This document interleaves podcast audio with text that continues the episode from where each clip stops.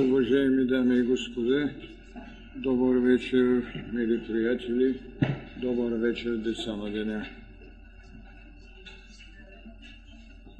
Днес с чувство отговорност ще приема пред вас да направя своята лекция върху една от най- необходимите теми на цялото човечество. Карма и прераждане в духовната вълна на мъдростта.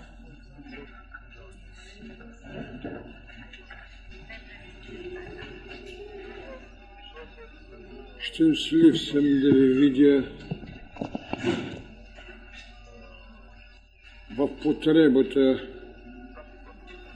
човекът си да надмогне това, което е съпътствало неговата биография, да свали това, което наричам косматата дреха от собствената си биологична биография, да изгради една социална формула, с която е дал дан на служение изпълнил дълг.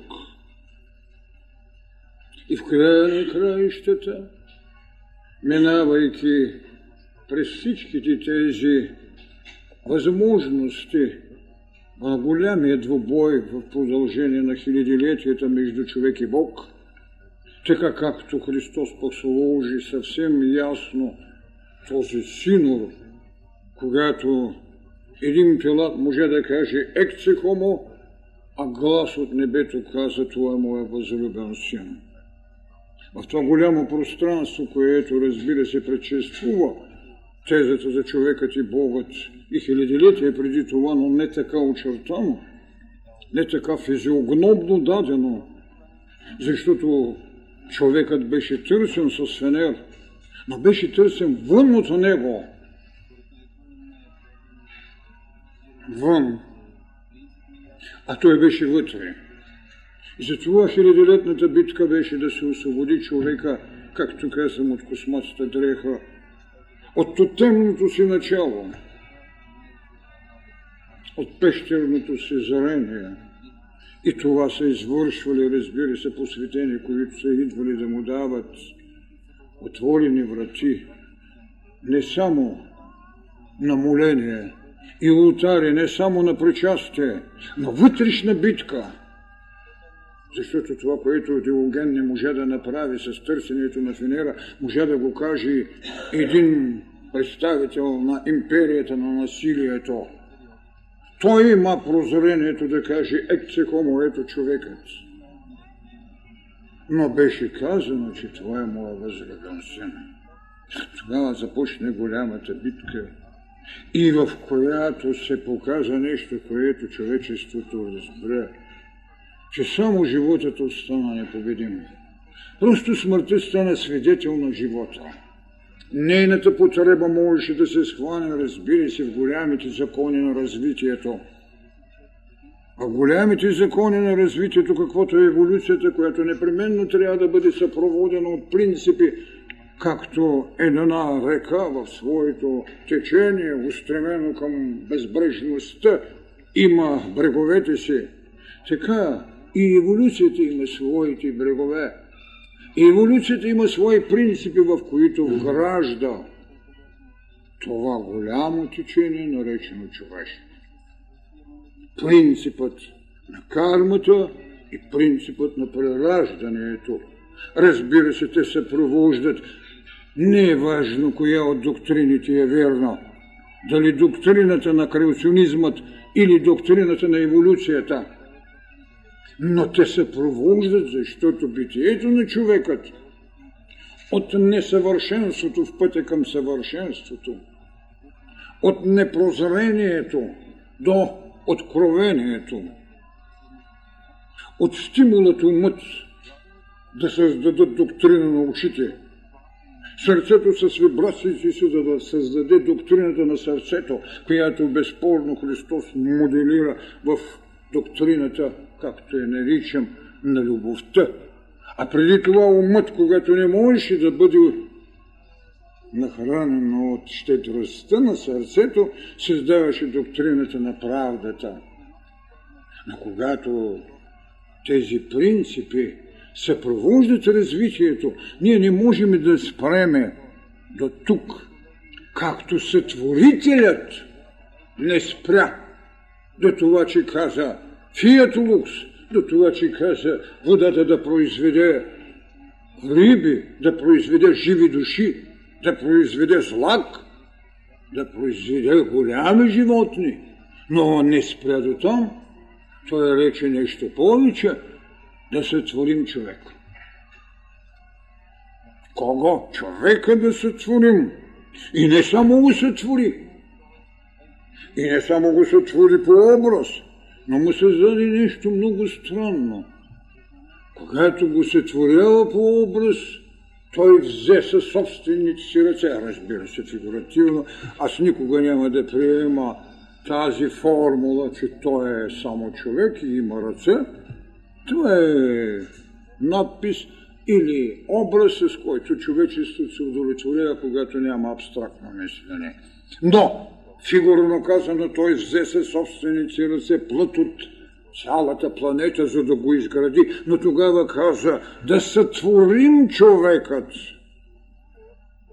А когато му даде своята тайна, когато трябваше да го направи подобие, тогава не повика никой.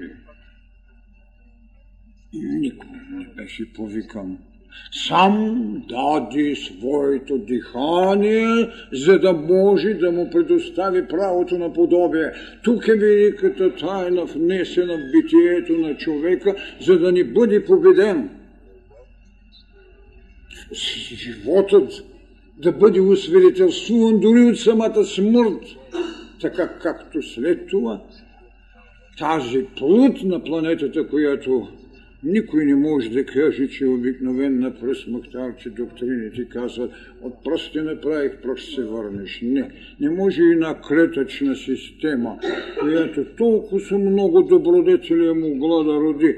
И една клетъчна система с милиарди клетки в мозъкът не е могла да създаде доктрини. А не само това, а могла е да създаде идея за Бога в търсене на ултарно моление, защото извежда от себе си диханието, извежда подобието. Именно тук трябва да разберем защо изначало е водена голяма битка за свобода на човека. Свобода на човека от тези клетки, които в никакъв случай не са не само немислящи, а не са и невегетивни. Те вегетират. Те създават това, което чудато в нас става от малкото до голямото. Те изграждат рефлекса в човекът, който след това трябва да бъде оловен и ръководен от това, което се казва душевност, от това, което се казва дух, от това, което една митология създала и нарекла психе. Когато се изгражда тази тайна, когато в нея е сложено нещо, което е никъде не казано със същата точност, която Бог го казва. Правото на развитие не е за завиждане и не е много удобно Адам да бъде сам. Нека му създадем. И какво? Създава предпоставки да създаде изведеното от Адама живот. Защото буквалният превод на Ева е живот. Живот, който е същността. Същността, която не можа никой да надмогне. Странното в сътворението на Адама беше именно това, за да му предостави нещо от неуспоримо, което човешкият род продължава да се осъзнава в своето превъзмогване и раждане. На Адама се предоставя правото на раждане. Нещо, което е много странно. Сътвореният трябва да ражда. А след това роденият Христос, който стана син Божий и син човечески, роденият, първородният дори, трябва да работи в сътворение. И за това величието на това, което нарекох на времето Голгота, това е черепът на Адама и кръста на Христос. Сътворението и великото разпятие, което е двобой между дух и материя. Двобоя между дух и материя изведе правото на удохотворяване на материята, за да може след това, както в посвещенията, които извършва египетската школа, Изида, трябва три дни да държи човекът в ковчег – за да може да го посвети и той да получи възкресение, така гробницата на Йосиф Ираматейски беше този ковчег, където Христос в възкресението си показа, че материята може да бъде удохотворена. Тук е вече идеята за битката. През това са минали от едно сътворение е дошла голямата тайна тайната на цивилизацията като мисъл форма и като вложено вътрешно откровение, защото най-голямото откровение, което притежава за сега човечеството, не е неспосоланието на духът в пророческата институция, а във вътрешното откровение, което предоставя Хермес на човечеството и след това Христос чрез своя ученик Йоанн. Това са двете откровения, които притежава човечеството, а не теогоничното начало, което пък ни открива другата тайна. Тайната на културите. Много странно е, че човечеството в своята разумна тенденция – се надсмя над митологиите. Защо? Защото с умът не можеше да се открие вложената тайна. Онова, което можем да кажем е цивилизация на духа, само че с символа, защото човечеството не можеше да се осъществи, се криеше в това, което характеризира Хермес – цялата култура на митологиите. Какво рече той? Боговете са безсмъртни човеци. Човеците са смъртни богове. Още тогава е сложена битката за човека. Човека да почне битка за безсмъртието си – но тъй като боговете се оказаха лоши човеци, трябваше да излезат вън от историческото живот, живеене, за да освободят места на онзи човек, който стана добър Бог. Тази голяма битка на богове, които са безсмъртни човеци и човеци, които са смъртни богове, за да му предостави еволюцията, беше иллюстрирана в цялата митологична култура. Иронично е, че се надсмяха учени, историци, богослови, за да наречат това езичество. За съжаление, никой не се зря, че там бяха големите генератори на бъдещите идеи и на чакащите учения. Защото аз не мога да си представя как човек може, без да е тимида, да има вързани очи на тимида вече, защото правдата може да бъде изкушавана, но да имате вързани очи за това, какво каза един вулкан. Ние живеем с радостта на работа, живеем с радостта на откритата компютърна система, живеем с радостта на телевизията, виждаме през километри, за секунди получаваме информации и все пак това е водено от една тяга, от една енергия, която е дава някоя материална субстанция или някакъв друг извор. Какво не прави вулкан, когато предостави на човечеството материален образ в лицето на щите на Алхила, най-голямото достижение на художественото мислене и приложна воля. Какво не прави? Даже това, което още човечеството има да търси и да се бори. С мисълта си. Рече да пламнат огневите, рече да се задвижат становите и ковачниците. Вижте ти колко неща, а да не говори за това, което се знае, но писах още на времето в книгата си. Трудът на Сизифа. Трудът на Сизифа от цялата култура на човечеството до сега има едно наименование безплоден, страдалчески, дори глупав труд. Да качваш камъкът и той да се връща и ти неуморно да отиваш да го качваш. Никой не се здря. Никой не се зря. И до сега, когато се рълва в световната култура, търся белигът на тази безплодност в кавички. Кое, кое беше големият белег?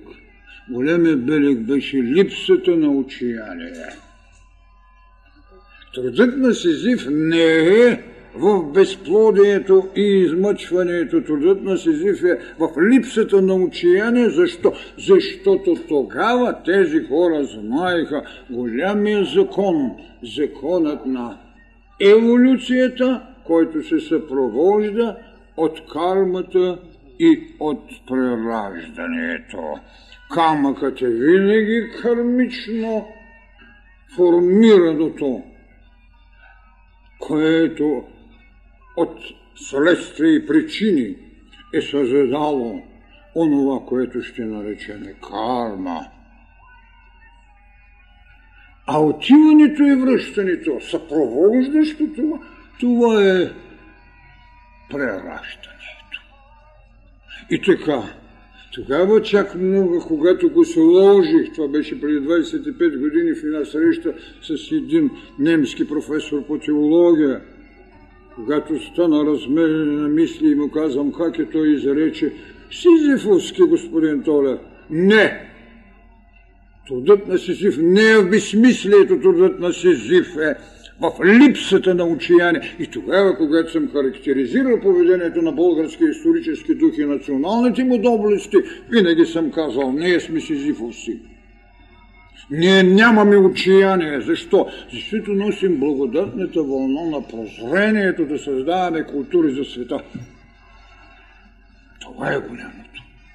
И точно тук в митологията, както при вулкан, така и при Сизив, така и при Минотавърът, че какво се искаше от оне, който трябва да бъде посветен? Те са нямали монашески устав, но са имали потребата от героични дела. Ако един Тезей или един Херкулес трябва да стане белек на героизъм, а в същото време и на мистицизъм, той трябва да направи 12 голями дела. Подвизи, с които вие мотивирате поведение, както на отношение към човека, така и на съприкосновение с природата. Защото какво е кон човек, човек кон? Вие моделирате природата, тя е ваша подвластница. И точно тук тези два принципа са изиграли решающата роля. Карма и прераждане. Какво е кармата като превод от санскритска? Различно, но най-същественото, че тя е едно действие, че тя е работа, че тя буквално, буквално може да бъде наречена действие, с което вие сте причинили или сте изменили света или себе си. И под карма не бива да се разбира онова минало, с което разбира се човечеството живееше своите първични страсти. Страх, както всяка религия се опитвала чрез идеята за съвършенство да внуши потребата от страх, да станеш по-съвършен. Затова кармата някъде се считаше като една религиозна потреба, да я направиш колкото може по-добра, затова тя е отрицателна и положителна, за да не се природиш, защото тя винаги ще бъде кръстосвана и като философия, и като приложна воля.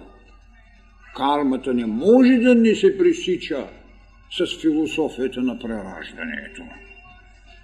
Затова страхът, особено на това, което съставлява мнозинството на, на индийският народ и индийската школа на индуизма и будизма, страхът да не се природиш в шудра, т.е. в най-нишето, дори страхът, че този момент може да преминеш към някое животно, това, което цялата формула на прераждане и карма владееше Египет почти цели 3000 години. Шудра. С това са се задавали страх, за да могат да накарат някой да направи добро делото, за да има добра карма, да не се природи като шудра, което значи още и другоселец, друговластник – Знаете ли колко обидно е било за еврейският народ, когато се обособява като националност, не толкова, но като племе, което иска да прави държава, колко обидно е да ти кажа, че ти си другоселец, другонационален. Те и до сега го имат.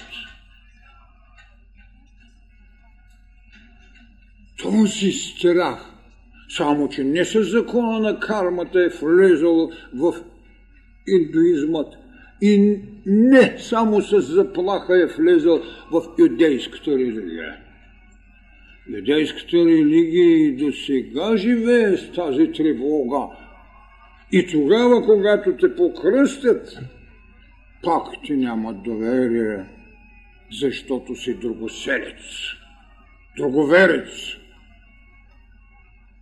С тази теза на внушение страх на човека да не се преражда в низини, а те са го имали. Преражда се в животно, преражда се дори в влечуго, в насекомо, и зато и ще видите скоробеят да е свещеният бръмбър на египтяните. Ужаси. Ама ние можем ли да ги опрекнем? Не можем, защото когато ми говорят за митологиите и езичници, аз питам, беше ли Христос в живот?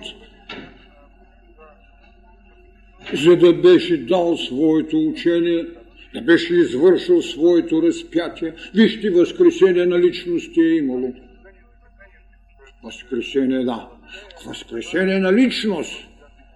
Защото трябваше да покажат какво? Че материята трябва да бъде удохотворена. Неудохотворена материя не може да възкръсне. Тук е тайната на Христос, демонстрирайки разпятие, което наричам двубой между дух и материя. И след това ковчегът на Изида в гробницата на Йосиф Ариматейски с право на възкресение. А преди това ние ще имаме един Озирис, който е насечен на парчета от своя брат на злото. Трябва и Изида, която е и съпруга и сестра, да го събере. И трябва да се приложи законът за възкресението. Как? Чрез жезела на Хермес.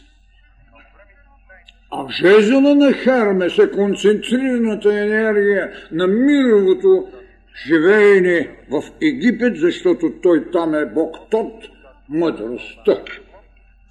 Защото само мъдростта като духовна вълна може да прецизира случая човекът да се надмогне в възмездието за правдата, да се надмогне в дарението на любов, да се надмогне в имането, за да бъде. Това е голямата тайна, която той остави. И точно тук Хермес, един от най-великите посветени в вековете, даде своя жезъл на Изида, за да докосни тренните останки на своя брат и съпруг. И той възкръсна. Възкръсна и какво виждаме след това? Виждаме поставен този Озирис като съдия на бъдещите поколения. Такъв съдия в религията на юдеите, а след това в нашето християнство го нарекоха страшния съд. Съдът на възмездието. Защото трябва да се съпостави причина и следствие, без да се търси отговорност, когато имате карма. Но щом нямате закона за кармата и прераждането, вие сте изпречени пред страшния съд. А колко сте живяли? 50 или 100 години? Или 8 години? Не, страшен съд. Вношение, което социалните формации родиха като потреба за ръководство. Така, Одис стана върховен съдия. В тези доктрини, които изповедаха закона, т.е. принципите за кармата и закона за еволюцията, те не поставиха върховен съдник, освен себе си. Отговорност за възмездието не може да носи друг, освен ти. Отделен е въпросът дали имаме колективна карма. Отделен е въпросът дали имаме историческа и национална карма. Отделен е въпросът дали родовото начало тежи като бреме на личността, която се е родила там. Така както в проклятието на юдейството е казано, до седмо поколение ще отмъщавам на този, който не обича своя отец. Не, няма такова нещо. Рудовата керма е, разбира се, една взаимна аура, в която се изгражда един народ, един дом. Националната карма е отговорността пред историческия дух – който е позволил на всички правото да правят история. И тази възможност на контакта създава отношение. И то, когато не е в добродетел, създава беда, беда, пред която трябва да отговориш. Това е наложило потребата от закони. Това е приложило нуждата от 10 Божи заповеди. Това е родило така наречените акадски таблици на съдбата, 12 таблици на римляните в моралното теженение на човека. Или петте заповеди на Буда. И на от тях е, например, да ни се, да ни се напиват. така виждате как заради самия човек не, а заради самото дихание, с което се извеждаш като подобие, започва битката за човека. Защото той, той, вътре в тебе, вложения Бог, извика Адаме, къде си? Когато чуеш гласа на Адама да търси Бог, Бог в Адама се търси, тогава ние вече виждаме тази надмога, с която човекът трябва да каже стадия на своята еволюция. Къде си Адаме? Адам отговори, че е гол. Адам отговори, че е гол.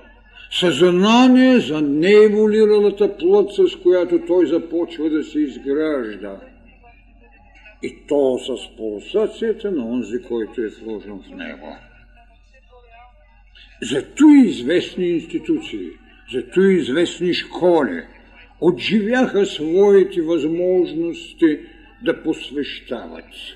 Христос просто затвори вратите на школите, които бяха в Египет, на елевзийските тържества, ако щете на сибилската девственост, на нашите оракулски тежанения, на това, което при оракула отиваше на пътения човек, а там на този храм пишеше познай себе си и ще познаеш боговете. Това е лутаницата на човека, вместо да се съсредоточи и да познае този голям закон. Закона за свобода и право на избор. Това е да приемеш един диалог. Познай себе си и ще познаеш боговете. Затова под тези два принципа еволюцията – ще върши с потребата да изгражда духовни вълни, с като започнахме, както казваме, от сътворението, миними през митологиите, миними през правдата, през любовта, сега през мъдростта, през истината и в края на краищата духовната вълна на свободата, която няма да бъде духовна вълна, а просто ще бъде това, което е цялостност това, което Христос като предвара рече. Идеята за човека Бог. Той направи взрив на световната култура през 2000 години. Аз и Отец на едно. Няма. Има нещо в египетската култура, в книгата на мъртвите, където обикновеният мъртъв, който отива нагоре в небесата, казва при вас идва един равен Бог, подайте ръце. И така този божествен път беше утвърден от Христос. Аз и Отец сме едно. Тази атма, тази душа, тази, този първичен зародиш, с който ние определяме своя път, в своето деяние, в своето дяло, в своята постъпка, защото в ведите, например, под карма не се разбира само дяло, а разбира се и жертвоприношение – в ведантата се разбира ритуал на благодарност и благодетелство. Когато отидеш да поднесеш един плод, защото те не поднасят животни в захоление, вие получавате какво? Вие получавате или правите ритуал, ритуала на благодетелят. И така кармата може да получи и друга разцветка. Но в класическото си съдържание тя е лоша и добра. Не самата тя, а този, който е прави. Кой е прави човекът?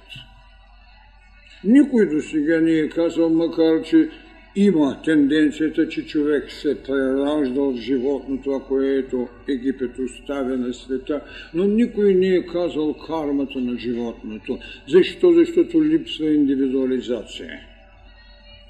И трудно е Буда, когато характеризира този проблем, той понеже не признава азът, не признава и личния Бог, и всемирния Бог, признава само индивидуалното скитничество, да кажем кое, ако трябва да приемем, че в едно животно, на което му липсва индивидуализация. Голямата битка на човекът в този еволюционен път е било егоцентризмът да надмогне стадното в човека. Егоцентризма, за което се всички говорим, е най-ужасен егоиста. Да, но той трябва да се отдели от стадото. Той трябва да получи чрез зрението си право на ориентиране. А когато се ориентира, той волю или неволю създава своя психология. Тук именно кармата прави своят голям урок. При прераждане от кармичните задължения, тя не ви определя постъпките. Тя ви определя само местото, но не ви определя постъпките, които те първа като роден с богатството или с ужасите на една предишна връзка в живота, която ви създава отрицателна карма, ви определя место, но не ви определя никога бъдещите постъпки. Тук е правото да кажете, че нямаме нито класическата форма на детерминизма на предопределението, нито волната, безбрежна и неограничена свобода, с която може да каже, да, аз съм ограничен. Да, ти си ограничен от самия себе си. Друг не те е ограничил. Това е голямата тайна на кармата. Тя е, която ти позволява. Но ти позволява место, но не те ограничава в избора на постъпката. Ето защо този род карма, който буквално, да кажем, можем да го свържим с това, което те наричат и самскара или самсара, този водовъртеж, това колело на Ипсен, както е казано в митологията на гърците, в което веднъж било горе на злото, долу пък долу на доброто, то непрекъснато ще се върти. Създаването идеята за добро и зло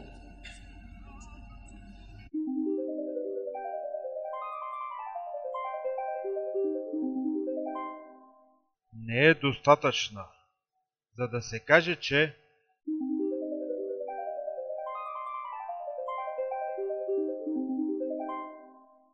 вън от твоето причастие и участие.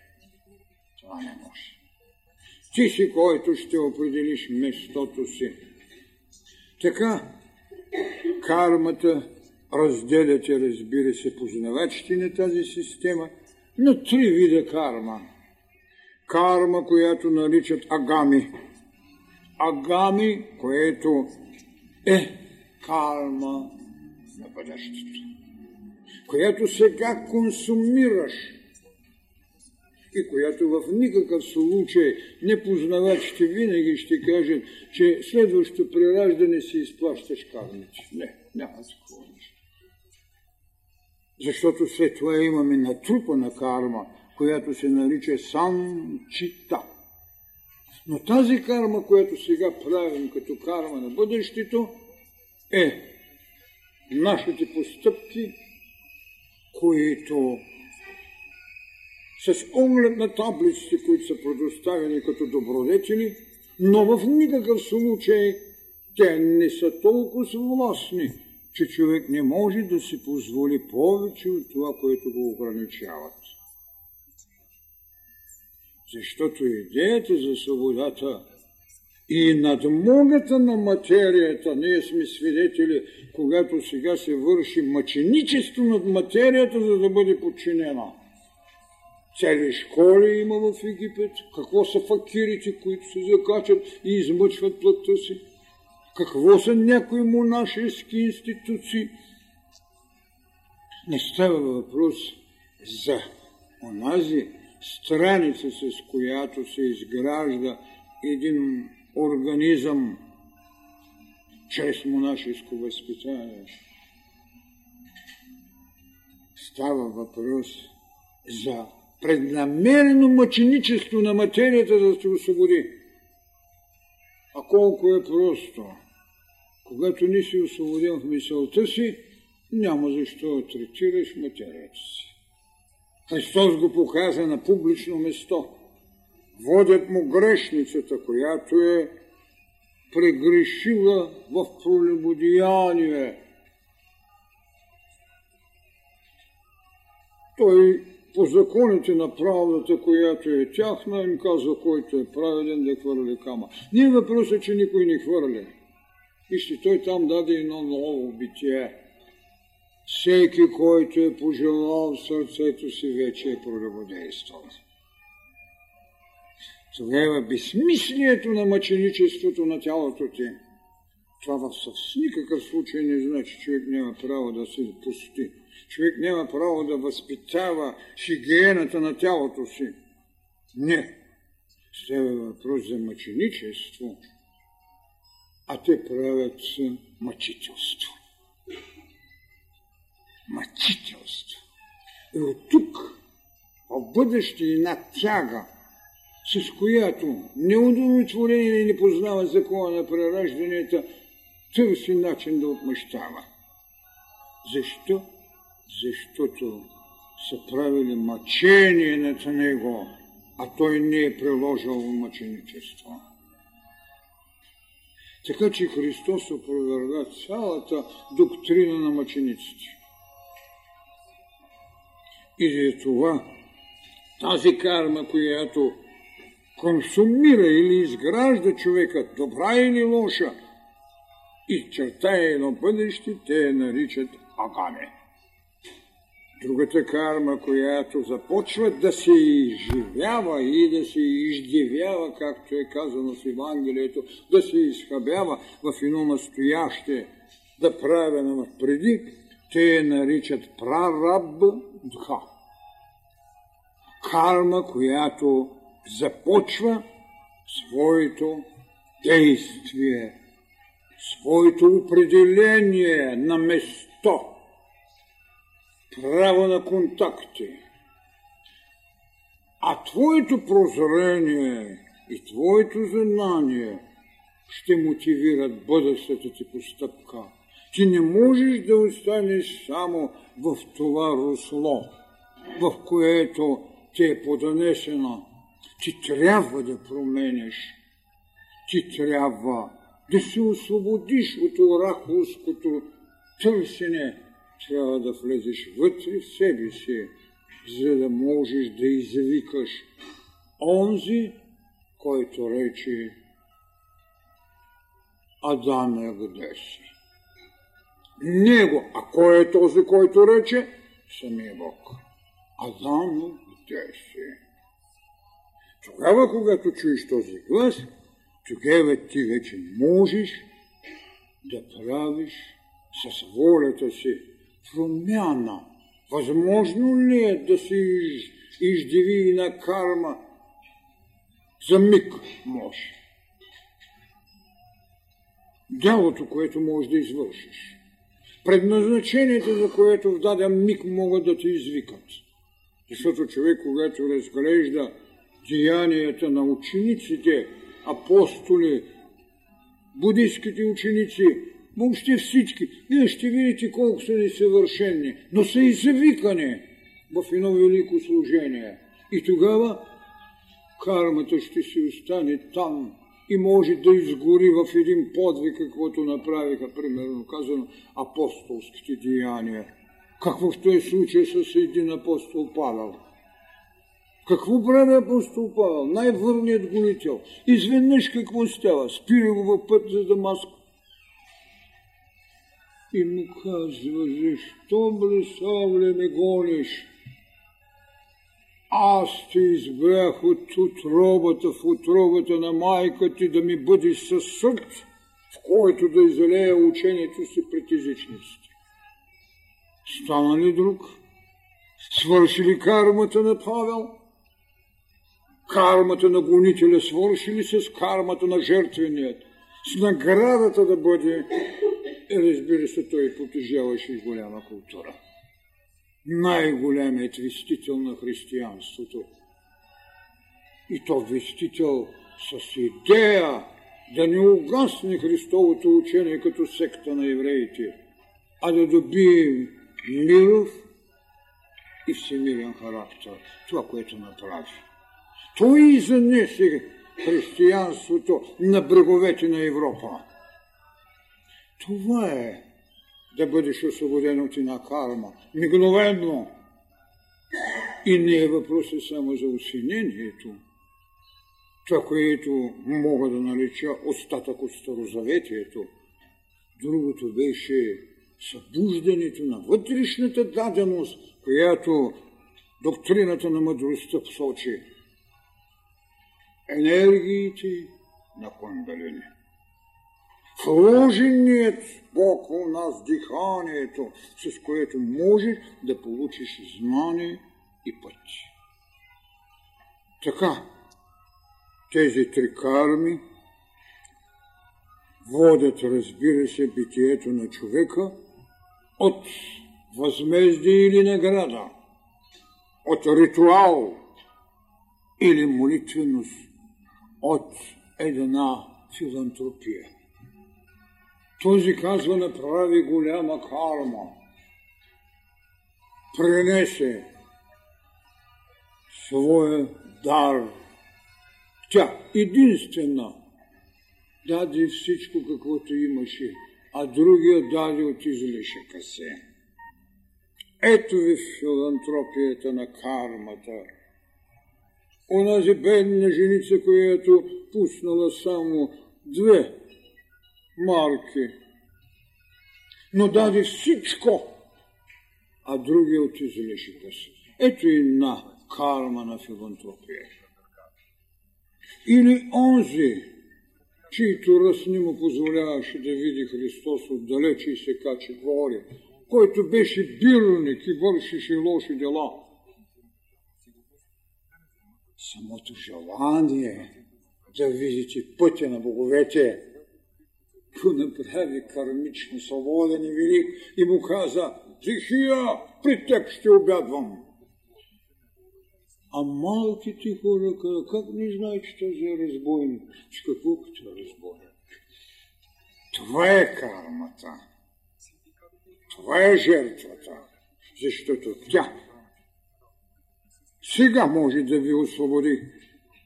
И по този начин човечеството научи големият урок. Да поднесеш себе си в жертва за другите. И тогава ще разбереш великия закон. Не се прави история без волята на жреца, т.е. без волята на Цезара и без молитвата на жреца.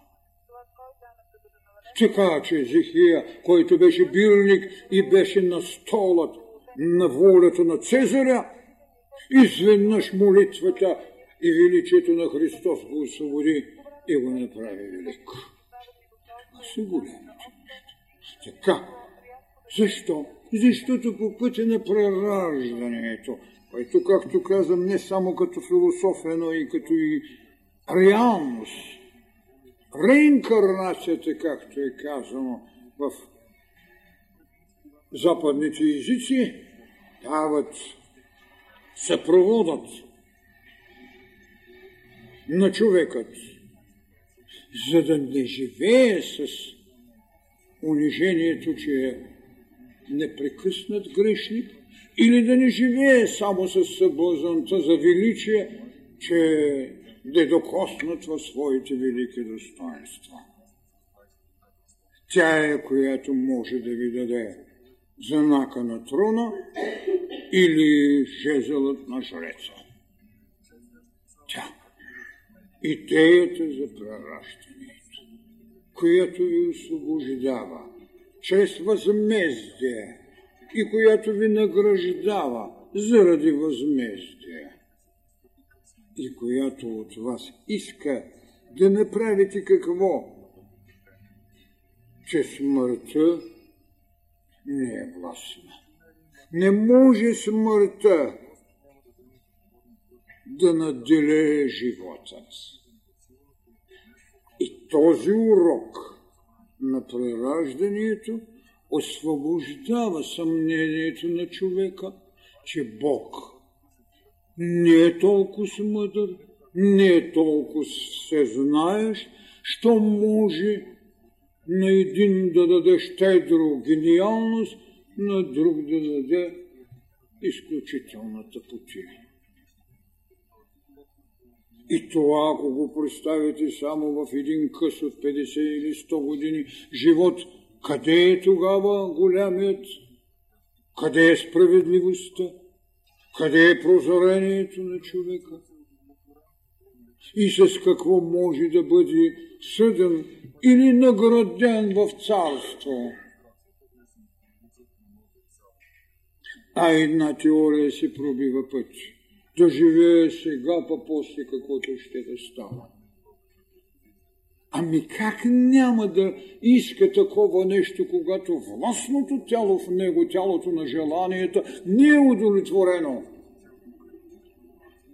А ти му обещаваш нещо, от което той не може да го осъзнае, защото няма събуден живот. Как да отиде?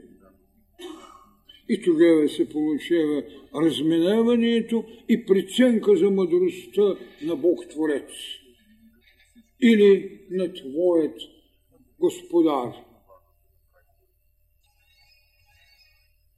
Така се раждат съмненията, така се рушат тронове.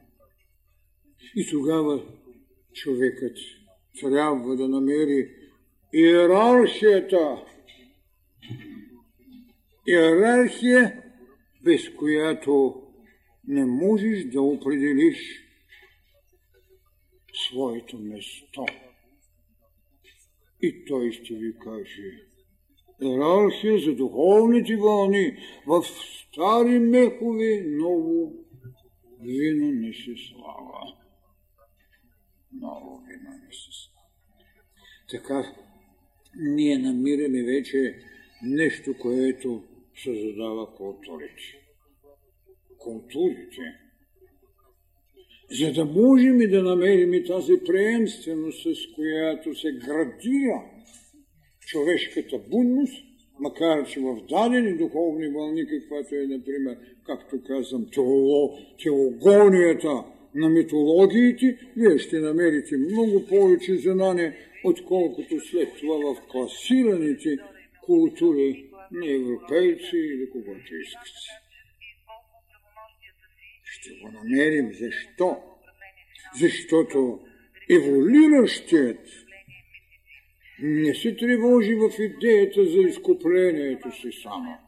Защото когато християнство даде и Христос извърши своето възкресение и даде изкуплението и спасението, ние виждаме човекът още да не е спасен и още да го изкупваме. Той е, който трябва да узнае подвига си, потребата от този подвиг, за да се отчужди от страхът. Можеш да не бъдеш грешен, но непременно трябва да бъдеш съвършен.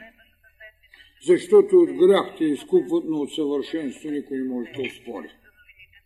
Това е голямата тайна бързат да кажат, че са безгрешни, защото изповяда и на учение. защото в това учение го заплащат със сатаната. Че това ли е безгрешност? Че ако принадлежиш при нас си безгрешен, че ти ще влезеш в тези 140, които са избрани. А той е несъвършен, макар те да го обявяват за безгрешен. Къде? Това са големите закони. И това е направила школата на бедността и изискванията. И така превъплощенията, можем да кажем, дори когато един от модерните сега автори, тибетенецът, както го наричат, прави и интересни изводи, стига до нещо, което е много чудато. Това, което ние прокламирахме преди години, разбира се, това беше Можем ли да търсим една последователност в тези голями образи, които са се задали в различни епохи, приблизително хилядилетия, една голяма идея? И тогава, когато той се докосва до идеята на Кришна, не става въпрос за тези Кришнаци. Нямат нищо общо. Формули колкото искате, Кришта се знае, че Кришта първи демонстрира идеята на разкнатия човек. И първи дава идея пепелта на грешницата да се смеси с тази на съвършеният. Можем ли тогава да кажем какво остави като идея на бъдещето един Хермес? Да. Именно това, че боговете са безсмъртни човеци и човеците смъртни богове, като и не остави тайната да си отидат боговете, които вече станаха лоши човеци, за да дойдат човеците, които са добри богове. И Христос, който за първи път в човечеството сложи единството между човека и Бога и го освободи от това, което другите пък нямаха като прозрение, или ерархията не позволяваше, освободи го от преизподнята и ада. Какво му рече? Царство Божие. Така трябва да се приемат тези неща. И този закон за превъплощението, както казваме, има в цялата природа на човечеството. Има го като процес, с който вие сами предвиждате напред, както мисълта, желанието, така и тялото. Има го като една потреба в идеята за Царство Небесно. Има го в една особена своя ментална или мисловна отговорност, че всяка мисъл, било като възхвала или като проклятие, ви се задава добра или лоша карма. Това, от което човечеството най-много трябва да се брани, това е идеята на недостойната мисъл, която е най-пагубна. Тя е тежката верига, с която човечество жена в пътя му. Мисълта, с която много малко си е работила. Да не говоря, почти сега то пристъпи към мисълта, която има свои поделение виша и ниша. Тя е която предвижва човекът, защото буквалният превод на Адам е ум. Както буквалният превод на Ева е живот, което значи астрално тяло. Така в тази пътека на прераждането ние имаме няколко тайни еволюцията на ума, за която казах. Съзнанието на нашата душевност, групата, в която принадлежи, без да приемаме груповата карма. Въпреки, че тя, като ядро на един дом, или на едно племе, или на една държава, съставлява едно кърнично ядро. И все пак, всеки по-отделно в своя принос. така и историческата отговорност го изпречва пред интереси, които надмогват и трябва да го научат за добродетеля. Създаваш понятие държава и отговорност. Какво ще каже обикновеният човек? Той не може да носи отговорност. Но историята го вика и той върши подвизи. Възпитава своята плът и своя ум в идея за жертва. За да може тази жертва след това да ферментира върху неговата лоша карма и така нататък. И тук вече можем да кажем и в това отношение човекът да потърси подобие. Потърсейки подобие в това, което се нарича съвършение, това, което се нарича светецът, това, което е Христоподобие. Той се търси. И апостол Павел ви го казва. Съраспнах се с Христос. Той е съраспнах се с Христос. Не казва, че се е съраспнал с Яхве. Не казва, че се е разпнал с поведението на пророците. Не, с Христос. Христоподобието. Това е с което се изгражда и тогава ние можем в това нещо да потърсим тенденциите, които законът за еволюцията със своите съпридружители, именно реинкарнацията или прераждането и кармата, как работят в светът, за да създадат култури и да изведат човекът към това, което казвам, не безгрешникът е съвършенец. Има отработени в идеята за една епоха и нейната зрима приложност на теогонът на човекът Бог, че се работи в няколко сфери. Три сфери са, в които работи великият закон на еволюцията, с седем лъча, които създават културата на човечеството. В първата сфера, която се нарича обществеността, политиката, администрацията, това, което аз нарекох волята на Цезаря. Там работи лъчът.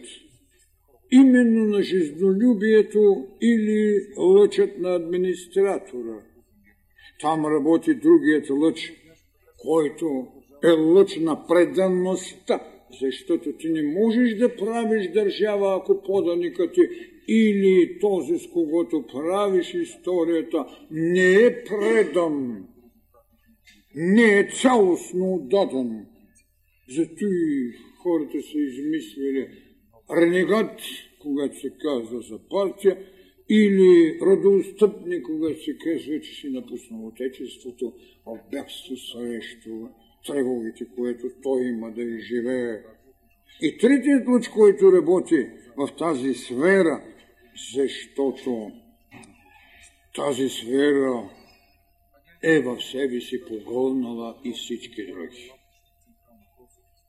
Няма държавник, който да не се интересува за културата си, защото иначе ще има невежество, на което трябва да плащаш дома, когато го извикаш за дела. Няма държавник, който да не бъде в тревожност по отношение ултарното изповядване на неговия народ, което нашият княз Борис го показва съвсем откровенно и ясно. И третият лъч, именно за който говоря, това е делотворството или ритуалът.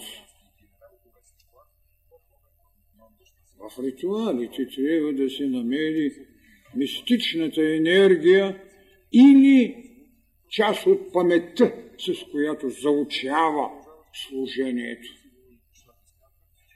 Ритуалът е част от паметта, с която се заучало и на принадлежание. Показал се и на цялост, на преданност.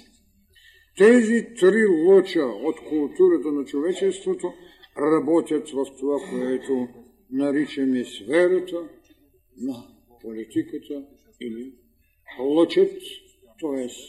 волята на Цезаря. Във втората сфера, която е сфера на религиите, вие ще видите в тази гама, че нещата са точно така ерархирани. Политика, не става въпрос за политиканство, нека бъде добре разбрам, политика, религия, образование. Така че във втората сфера, която е религията, работят два лъча. Единият от тези лъчи е лъчът на религията именно молението, както съм го казал. Да създадеш ултар и в същото време да създадеш обряд, да създадеш таинство, с което посвещаваш и му търсиш отговорност. Той самия е преценител на отговорността си. Затова, когато отива да взима причастие, знае, че трябва да е постил и ще трябва да, да се окъпи най-малкото, което трябва. Лъчът на религията. Това е лъча на молението, с което Цезарът трябва да се послужи, когато отпраща своето воинство, или за битка, или когато го е извикал за радост, за посрещане.